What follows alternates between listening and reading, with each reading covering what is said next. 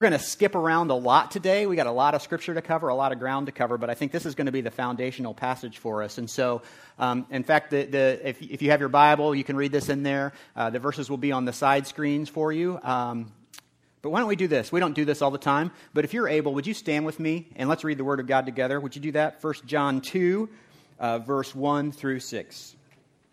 Thank you. It says this My dear children, I write this to you so that you will not have sin. But if anybody does sin, we have an advocate with the Father, Jesus Christ, the righteous one. He is the atoning sacrifice for our sins, and not only for ours, but also for the sins of the whole world. We know that we have come to know him if we keep his commands. Whoever says, I know him, but does not do what he commands, is a liar, and the truth is not in that person. But if anyone obeys his word, love for God is truly made complete in them. This is how we know we are in him. Whoever claims to live in him must live as Jesus did. Let's pray. Father God, I thank you for that word. I thank you for the example that you gave us through Jesus Christ and uh, for the chance that we have to study your word this morning. And uh, I just pray that you would show us what you'd have us to know uh, from the last week of Jesus' life. What can we gain from that? What can we learn from that? What can we see about your heart for us uh, in that last week? We pray all these things in Jesus' name. Amen. Amen. Thank you. You may have a seat.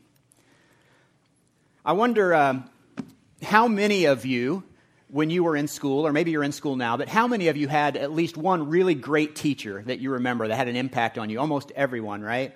Had a really great teacher. Uh, think back to that time. Okay, if, if you're in school now, it may not be hard, but if, you, if it's been a few years, um, like me, you may have to think back. But think back to that time or to that class or to whatever it was. What, what made that teacher so great? I mean, what was it that really made you remember them, that they had an impact on your life? My guess is that it probably wasn't their lectures, right? It probably wasn't so much what they taught you. I mean, you probably don't think back to that English teacher and think, man, the way she taught me to diagram a sentence, I still remember that. It was so beautiful, you know, or, or, or the, the way that he uh, could, could solve a two column proof in that geometry class. Oh, it was epic. That's probably not what you think of when you think of your great teachers, right? I mean, what, for most of us, what makes the very best teachers was what they modeled for us, right? It was, it was not so much what they taught, it was how they taught. It was the example that they set for us. Their, their words were important. I mean, that was what we learned, but we were more likely to listen to their words because of who they were. Well, our series that we're in is called The Story, and we've gone through the entire Old Testament this year. Uh, and right now we're in the New Testament. And this week, in chapter 26 of the story, we're talking about the last week of Jesus' life. And if you were here a couple of weeks ago, we said that God sent his son Jesus um, to be not just the perfect sacrifice for us, but also the perfect example.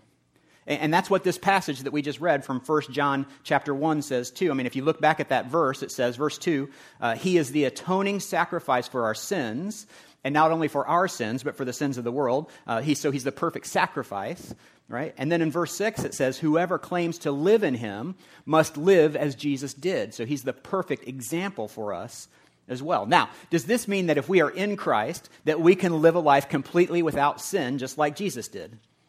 Well, no. I mean, I think that's impossible. I think some of us have tried that, and we know we can't do that. But, but it does mean that in every area of our life, uh, we try to grow to be more and more uh, like Jesus you know, to live as he lived, to, to practice the behavior that he modeled. Because just like every great teacher, uh, we can learn as much from how he lived as what he said.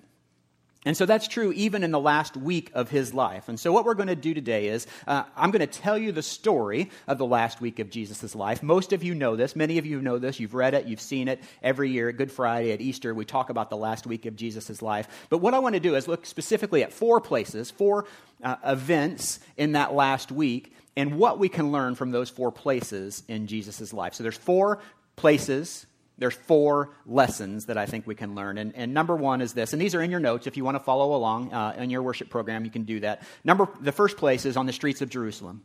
As Jesus is riding into town, on the streets of Jerusalem, what we see is that Jesus models courage. And if we start in Matthew 21, of verse 7, it says this They brought the donkey and the colt. Now, this is they as the disciples. They brought the donkey and the colt and placed their cloaks on them for Jesus to sit on. A, a very large crowd spread their cloaks on the road, while others cut branches from the trees and spread them on the road. The crowds that went ahead of him and those that followed shouted, Hosanna to the Son of David. Blessed is he who comes in the name of the Lord. Hosanna in the highest heaven. Now, if you remember our study from last week, you know, you remember uh, that Jesus had raised Lazarus from the dead. And because of this, he was becoming quite popular. Uh, the, the crowds had probably heard the rumors. They had heard the stories of Jesus not just being able to heal people, uh, but to raise somebody from the dead. I mean, like he took it to a whole other level with that with that event. And so, uh, you know, he was healing the lame, he was healing leopards, but now a dead man who'd been in the grave for four days, and people heard this, and all of a sudden, a bunch of people believed that Jesus might be that promised Messiah. And so we see this in their reaction. They're saying, Hosanna. It means, to, it means save us, or save us now. Uh, the people along the streets of Jerusalem, as he rode into town, were ready to crown him as king. They were ready for him to step in and, and kick some Roman booty and, and rule the world. That's what they wanted from Jesus at the time. But the irony is that while the people were shouting and praising, on the inside, Jesus was weeping. Now, Luke 19 tells us um, as he approached Jerusalem and saw the city, he wept over it. And he said, If you, even you, had only known on this day what would bring you peace, but now it is hidden from your eyes. And Jesus was weeping for them, he was hurting for them. Jesus knew what was going to happen. I mean, he predicted this. He told his disciples over and over again. Uh, he knew that they were going to turn on him and reject him. And not only that, but Jesus knew that he was riding into town and he was one day closer to his death. I mean, he shared this with them over and over again. In Matthew 20, he said, now Jesus, or it said, now Jesus was going up to Jerusalem. On the way, he took the 12 aside and he told them, We're going up to Jerusalem, and the Son of Man will be delivered over to the chief priests and the teachers of the law. They will condemn him to death and will hand him over to the Gentiles to be mocked and flogged and crucified. And on the third day, he will be raised to life. Now, we read this and we go, I mean, man, he predicted that. He knew that. He told them this over and over again. And every time we see the disciples' reaction, they're like, we don't, we don't get it. We don't understand it. And you can kind of see that if you put yourself in their shoes, you know, because you don't want to think that one of your best friends, something bad's going to happen to them. I mean, even if they're predicting it, and even if they seem to be able to do so many other things, uh, but they denied it. But Jesus knew these things. I mean, he knew he was going to die a brutal and painful death. But what really stands out to me is that even in knowing that he would be betrayed and rejected, how courageous he was. You know, Jesus was a wanted man. Uh, we see the way that he rode into town, that he was wanted by the people, right? He was wanted by the people because of his miracles, but he was wanted by the authorities because of his teaching. They thought it was heretical. I mean, but, but Jesus, the man who never tried to draw attention to himself, I mean, the one who would heal people and then as they left say, hey, go and tell no one, right? I mean, the, the man who said, once said, if I glorify myself, my glory means nothing, clearly not trying to draw attention to himself. This man comes into town on a donkey, drawing all kinds of attention to himself, and knowing what he's facing, man, that takes some serious courage. Uh, William Barclay, a great theologian, said it like this He said it was an act of glorious defiance and superlative courage for Jesus to go to Jerusalem. By this time, there was a price on his head. It would have been natural that if he was going to Jerusalem at all, he would have slipped in unseen and hidden himself in some secret place in the back streets. But he entered in such a way as to focus all the limelight on himself and to occupy the center of the stage. It is breathtaking to think about a man with a price on his head deliberately riding into the city in such a way that every eye was fixed on him. It is impossible to exaggerate the sheer courage of Jesus. And this is such a great example for us because you know that there are going to be times when God's going to ask you to do something that requires great courage. You know, something that you don't want to do, something that's, that's going to be hard. And Jesus knew this as he saddled up on his donkey. I mean, do you know what? There are going to be times in your life when you're going to have to get your donkey in gear and go too. And Jesus models this for us, right? Luke 9 tells us as the time approached for him to be taken up to heaven, Jesus resolutely set out for Jerusalem. That word resolutely means to be firm in your mind, to, to be confident, to be focused, to be determined. I mean, it means that Jesus was courageous. It's important for us to understand the context of what's happening here, too. I mean, Jesus is coming to town on the Sunday before the Passover holiday. Now, Passover was significant. It was the Jewish holiday that celebrates the time, we, we read about it earlier this year, when God unleashed the 10 plagues on, on Egypt. Now, you remember that last plague was that God would kill the firstborn male of every family.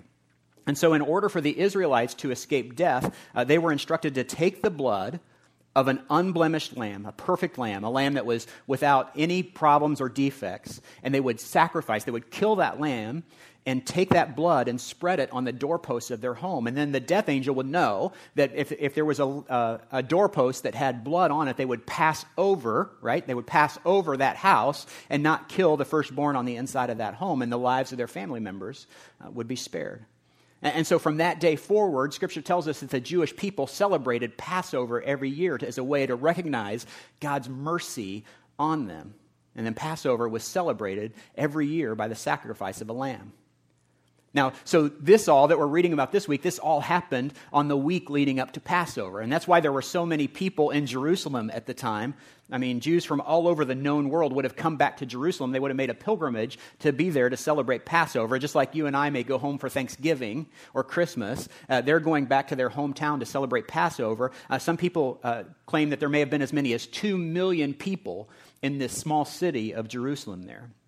And the Sunday before Passover, this is why it's significant. The Sunday before Passover was the day traditionally that families would buy uh, or choose from their own flock the lamb that would be sacrificed on the Passover Sunday. Uh, it was literally called, it was known as Lamb Selection Sunday. This is not the same thing as Selection Sunday uh, in the NCAA tournament. This is Lamb Selection Sunday. They would pick the, the perfect lamb for the sacrifice. And it just happened to be the day that Jesus rode into Jerusalem on a donkey. Coincidence? No way. It's Jesus, the Lamb of God. And the crowd didn't get it, the disciples didn't get it, but Jesus did. And again, even knowing what was ahead, he demonstrated great courage. And when it comes to faith and it comes to your life, uh, God invites us to take great steps, steps of great courage, you know, to, to share your heart and your faith with a friend. It takes great courage sometimes to, to set some boundaries in your dating relationships. Takes great courage. I mean, to, to get baptized, like we had 22 people across both of our campuses do last week, takes great courage. Uh, I remember I, I, heard the story this week of um, one of our pastors had lunch with somebody uh, earlier this week and said, Hey, what's the next step for you? What's the next thing you have to do? And he said, Well, I really feel like I need to get baptized. And he was like, Well, we just, you know, we just did that. you know, where, where, where were you? But that takes great courage sometimes, and, and you can live with courage too. In fact, this kind of courage comes from Jesus. Now, Philippians 4:13 says, "I can do all things through him, through Christ, who gives me strength." So Jesus rode into town, into Jerusalem on a Sunday. Now, let's fast forward to Thursday of that same week, uh, where we see the second location, the second event, and it's the Last Supper. And most of us know uh, this as the Last Supper, although we probably don't know it as pixelated as that, um, but we know the painting of the Last Supper. This is what we think of when we think of the Last Supper. But if you turn over to John chapter 13, we step into the upper room of a house where Jesus meets with his 12 disciples. And it's in the upper room that we get our second lesson. In the upper room, Jesus models service. Now, the timing on this is interesting because Jesus had just been listening to his disciples argue about who is the best and who is the greatest. I mean, they sound like little kids. You know, who's going to go first? Who's going to be the best? Who's the better one at this? Who's the better one at that? But, but don't beat down the disciples for that. You know that all of us have a little bit of that in us, don't we? Uh, how quickly the disciples forgot what Jesus had said. I mean, just before his arrival into Jerusalem, he spoke these words in Mark 10 For even the Son of Man did not come to be served, but to serve and to give his life as a ransom for many. And Jesus said, I came to serve. I came to die. If there was any lesson that Jesus taught over and over again, it was this one. But the disciples had a hard time learning it because, much like us, they live in a world where things didn't really work that way. I mean, Jesus taught things like the first will be the last. And if you want to be great, you need to become a servant. And he taught like the people that are truly blessed are the ones who are poor, and the ones who are meek, and the ones who are mourning. I mean, Jesus' world was a bit of an upside down world compared to our world. But that's not the world we live in. I mean, think about it. We, we don't want to turn the other cheek, we want to even the score. Right? We, we don't want to pray for our enemies, uh, we'd rather get revenge. If there's a line, you elbow and fight your way to the front, or else you line up the night before so that you can be sure to be first. And if you want to be exalted in the world, then you'd better do something to get noticed. You got to do something to fight your way into the spotlight. You got to get lots of Twitter, followers or Facebook friends, or, or you need to create some controversy. You know, if, if you want to get noticed above all the noise, you've got to create some controversy. You've got to say some things that maybe aren't very popular. But watch the example that Jesus sets for us in John 13. So he got up from the meal, took off his outer clothing, and wrapped a towel around his waist. After that, he poured water into a basin and began to wash his disciples' feet, drying them with the towel that was wrapped around them. Now, in Jesus' day, the task of washing people's feet was reserved for the lowest of the low servants. An ordinary servant wouldn't even have this job. They would have a servant that was uh, specially chosen uh, for this job of washing people's feet and some of the other dirtiest jobs there were. And, and you would think that maybe once they saw Jesus doing it, that one of the disciples would have jumped into the mix and started taking his place and washing feet. But that's not what happened. All of them were probably thinking, somebody else should be doing this. But none of them thought, well, maybe I should be doing this. They're waiting for someone else. And so Jesus just kept kneeling and kept washing.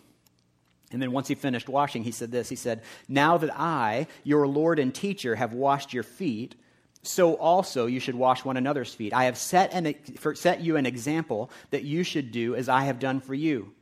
Very truly, I tell you, no servant is greater than his master, nor is a messenger greater than the one who sent him. Now that you know these things, he says, you will be blessed if you do them. You know, Jesus didn't come to serve or come to be served, but he came to serve. He didn't come to be noticed or, or to be great or to be recognized or to be rewarded or to be crowned or to be elected. He walked away from all of that. He set it down because he came to serve.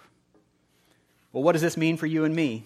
I mean, Jesus tells us, Now that I, your Lord and teacher, have washed your feet, you also should wash one another's feet. I have set for you an example that you should do as I've done for you. So let me ask you a question Where in your life are you serving? And where are you waiting to be served? You know, this applies to all aspects of your life, but I'll tell you, uh, you can certainly serve through your church. I mean, what we do here on Sunday mornings and throughout the week takes every one of us. Uh, we always need more volunteers, more, more servants in just about every ministry area at Genesis. And we have Gen Kids volunteers serving every week because there aren't enough people serving to allow them to take a break. I mean, it shouldn't be that way. Because if we are in Christ, we should be serving one another. Maybe, you, maybe it's not in your church. Maybe you need to identify the poor and hurting around you and make yourself available to serve. Maybe it's at your kid's school. Maybe that's the place. Maybe God is prompting you to do some serving at home, uh, in your neighborhood, at work, or on your college campus. Uh, maybe you're supposed to serve your family, or your parents, or your spouse. Those are some of the hardest places to serve. I mean, sometimes the hardest thing is serving the people close to you. I mean, think about it. How do you serve a husband who's not thoughtful of your needs? How do you serve a wife who never has anything good to say about you? How do you serve a child who never, ever, ever says thank you? How do you serve a coworker who, time after time again, stabs you in the back? How do you serve that friend who is always taking from you and never giving? How, how do you serve that brother or sister who won't even get a job? But before we go discounting others, let's note something. Notice that Jesus didn't just wash feet, but he didn't discriminate. You know, on the night before he was going to be betrayed, Jesus even washed the feet of Judas. And we all need to serve. I love this story I came across this week of Rebecca Sell. Rebecca Sell was a photojournalist on assignment to capture the devastation caused by Hurricane Katrina soon after that storm hit a few years ago. And in the process, she captured a picture of a distraught New Orleans couple sifting through their waterlogged photo albums. Uh, when something inside of her clicked, she thought, I'm a photographer. This is what I do. I have all the equipment uh, to help them restore their pictures. And, so she offered to take all of the couple's waterlogged photos back to her studio and make digital copies of them so they could preserve them forever. I mean, she just, something clicked inside of her and said, I need to serve these people in some way. Well, she took them back to her studio, and her editor, Dave Ellis, saw the photo of this couple And he suggested, hey, why don't we go back and find other people whose pictures we can restore too. And so in January 2006, uh, with paid time off from the paper, the two of them set up shop in Mississippi. And they were inundated with 500 photos in four days water spotted wedding pictures, uh, baby photos caked with moisture. Um, for each, the pair snapped a digital picture and uh, they used high tech software to erase the water spots and to restore the colors. And she said, We worked from 6 a.m. to 11 p.m. every day for four days. It was a massive undertaking. And in that four days, Operation Photo Rescue was born. You know, in the years since Katrina, Operation Photo Rescue, which is now headquartered in Fredericksburg, Virginia, with more than 2,000 volunteers, has collected thousands of pictures ruined by floods and tornadoes and hurricanes in several states. And Rebecca said, It's great to be able to give people some of their history back. She said, One person told me that thanks to us, her grandmother got to see her photos again before she passed away. Moments like that remind me why I do this. And it all started with one woman's call to serve. We're all called to serve. On the final night of Jesus' life, you would think he would be thinking about himself a little bit more. I mean, he's got 24 hours. But instead of thinking about that, he sets an example for us instead and models service. I mean, sometimes, like Jesus, we just need to grab a towel and start serving. Maybe you don't feel like serving. You need to do it anyway. I, I promise you, once you start serving, you'll never be sorry about it.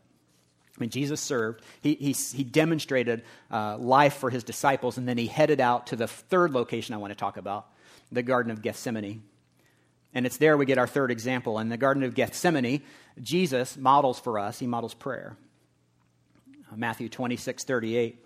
Then he said to them, My soul is overwhelmed with sorrow to the point of death. Stay here and keep watch with me.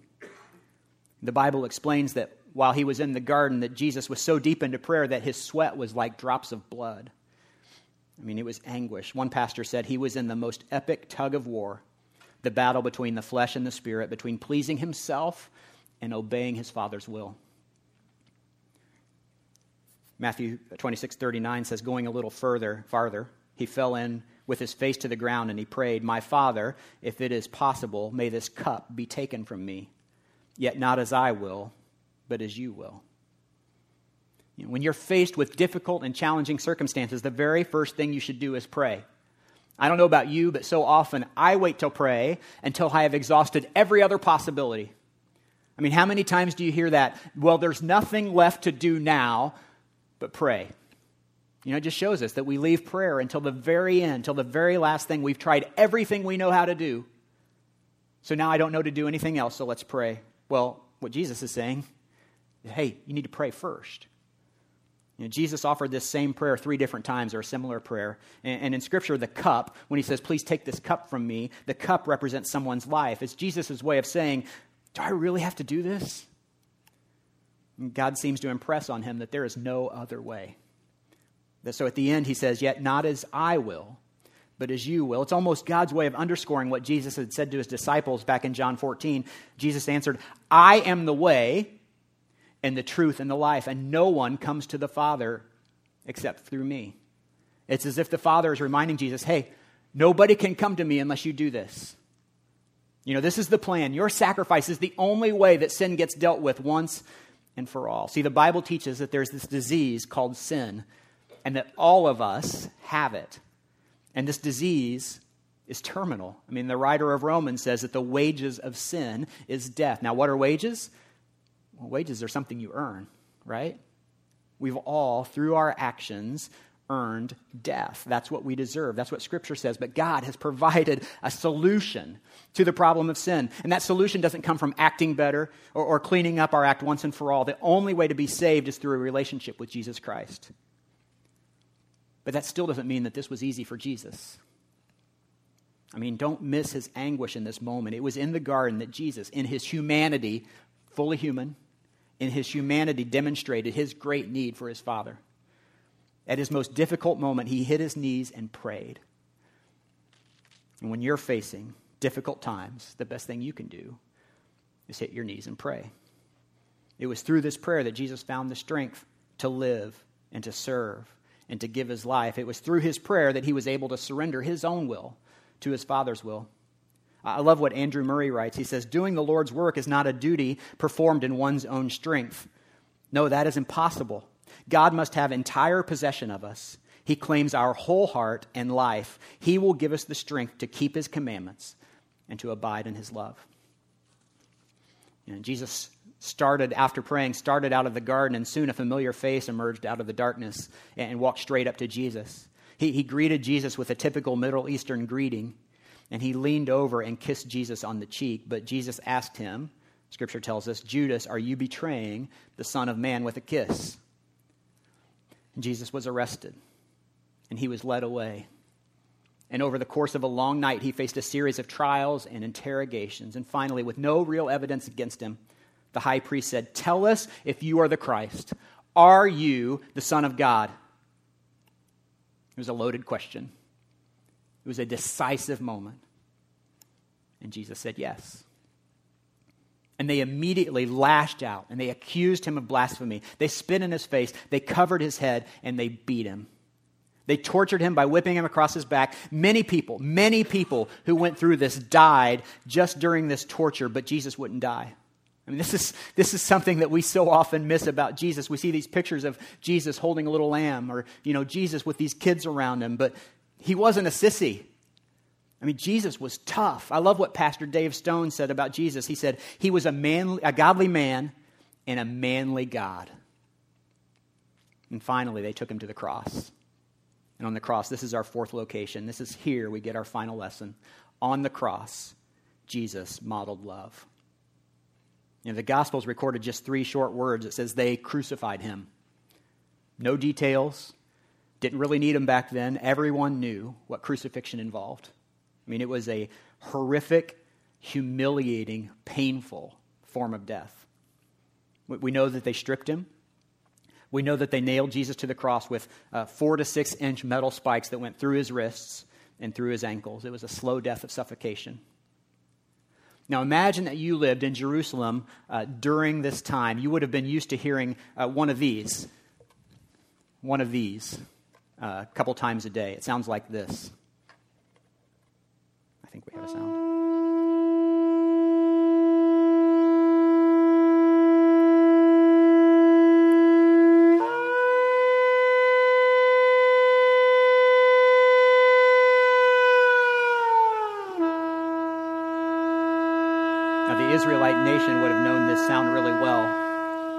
The sound of a shofar, and it's an instrument that was made from the horn of a ram. Most of them would have been bigger than this one.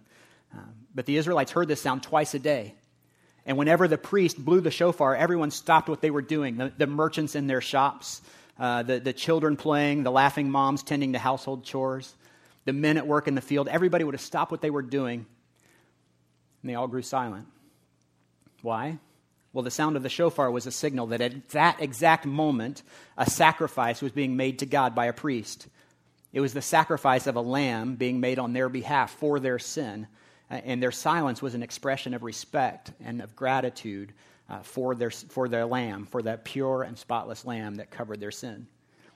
See, from the very beginning, God has required a blood sacrifice as payment for sin. Even if you go back all the way to the very first week of this series, to the Garden of Eden, when Adam and Eve committed that first sin, we see that uh, after they committed that first sin and they realized they were naked, that the Lord God made garments of skin, of animal skin, for Adam and for his wife and clothed them.